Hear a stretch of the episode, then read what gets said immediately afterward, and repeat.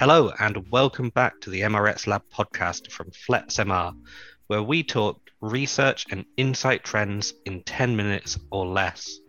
Today, I'm joined by FlexMR Research Associate Charlotte Evans. Charlotte, welcome to the show. Thanks for having me, Chris. Um, I've been looking forward to being on the podcast. The topic you're here to talk with us about today on this episode is how to connect and engage with research participants, especially in kind of long term settings like panels or communities. So, to get us started on this topic, Charlotte, why is participant engagement such an important topic for researchers to understand? Well, that's a great question, Chris, because what I think it's quite important, but it's something that I often feel is like overlooked by researchers. So for researchers that do consider participant engagement, I find it's like a great way of bringing lots of different ideas to the table about what will work and what won't work for reaching out to participants. And I think it's really important to have an awareness about because things like we use to like measure the success of things like field work, so um, speed of research and things like engagement rates and financial resources used, these are all things that can be really improved through participant engagement. So then when like you take more of like a long-term view of it, you can really see how researchers are going to benefit from sort of like having really engaged participants and also having people that are actually interested and keen to take part in your research as well. Mm-hmm. So there's a there's a financial motivation underlying all of this, you'd say as well. Yeah, I'd say that definitely comes into play both agency side and client side um, finance, you always want to get the most out of it. So you're going to want to look to use like methodologies and tactics that are going to sort of get the most out of that resource. And in terms of getting the most out of that resource, if we take the example of, um, say, a short term project to start with, what are some of the methods, what are some of the tactics you can employ to connect with and to engage with participants in that setting? Well, I think it's quite important to sort of understand what's going to motivate the members to take part in your short term research activities. So, for some people, you might find you do need to use more finance, so you might want to use an incentive to get sort of those responses from them. But for other people, you might find that actually they are very loyal to your brand. So, in that case, you might not need to use any financial incentives. It's more about um, showing that you are valuing that they're giving feedback and for some people that is enough for them to take part in the research being having known that their favorite brands are going to listen to their feedback. Mm, so different motivations for different people. Uh, how would you go about understanding what's going to work for a particular person? Is it more so based on the project and the type of people it might attract or can you kind of work in multiple ways across one uh, group of participants? Um, well, there's quite a few things that can come into play with that. So, firstly, it can depend on like, the size of your community. You're going to have a lot of people, different people with different motivations if your community size is quite large. But also, it can depend on the depend on the topic that you're researching and who the brand is.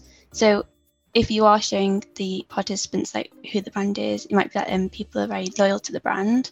You get more of a sense through like their contributions of um, how engaged they are in taking part in the research. And it could be that you take more of like a mixed approach. So you might start off with incentives, and then once you can see what sort of engagement rates you are getting, you might see that people are naturally just coming into the activity without the expectation of getting a reward. They just want to give their feedback. So when we talk about um,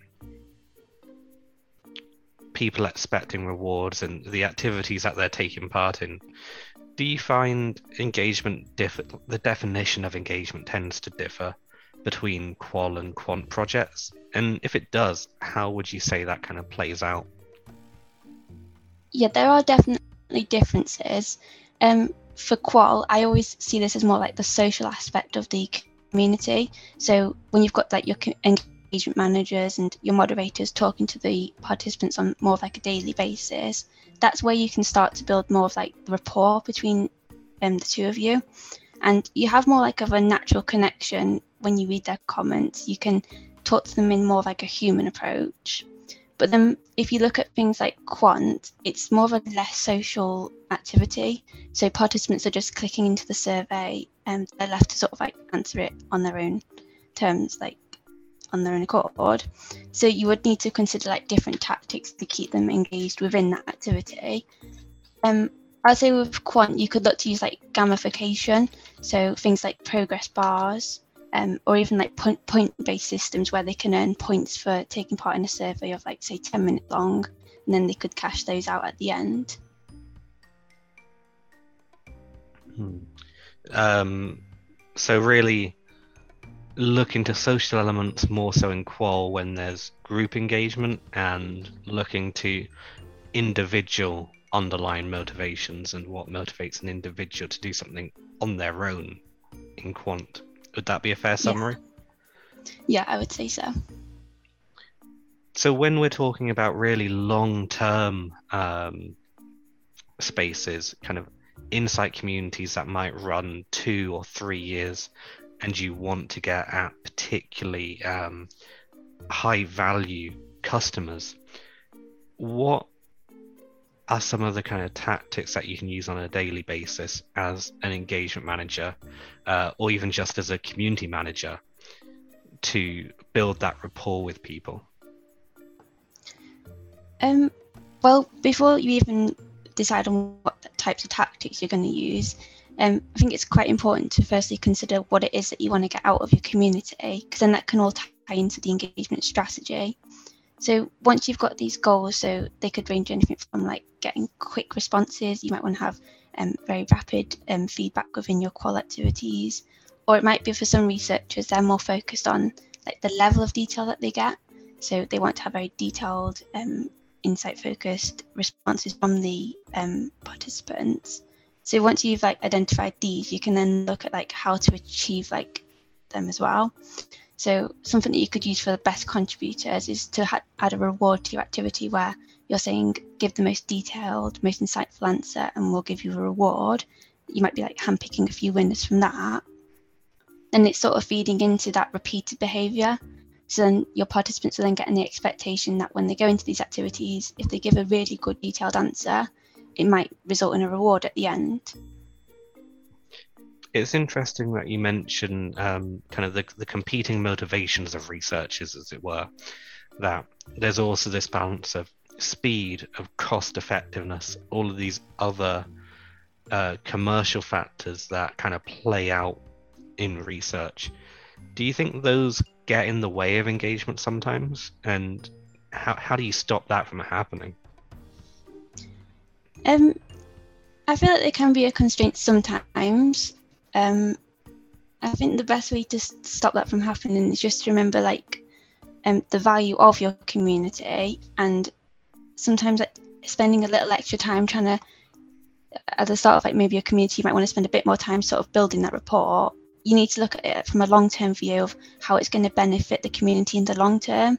So you're going to then start to see that these engagement rates are getting better um, and then in the long term it will actually probably reduce costs for you anyway because you won't have to like replace sample within the community.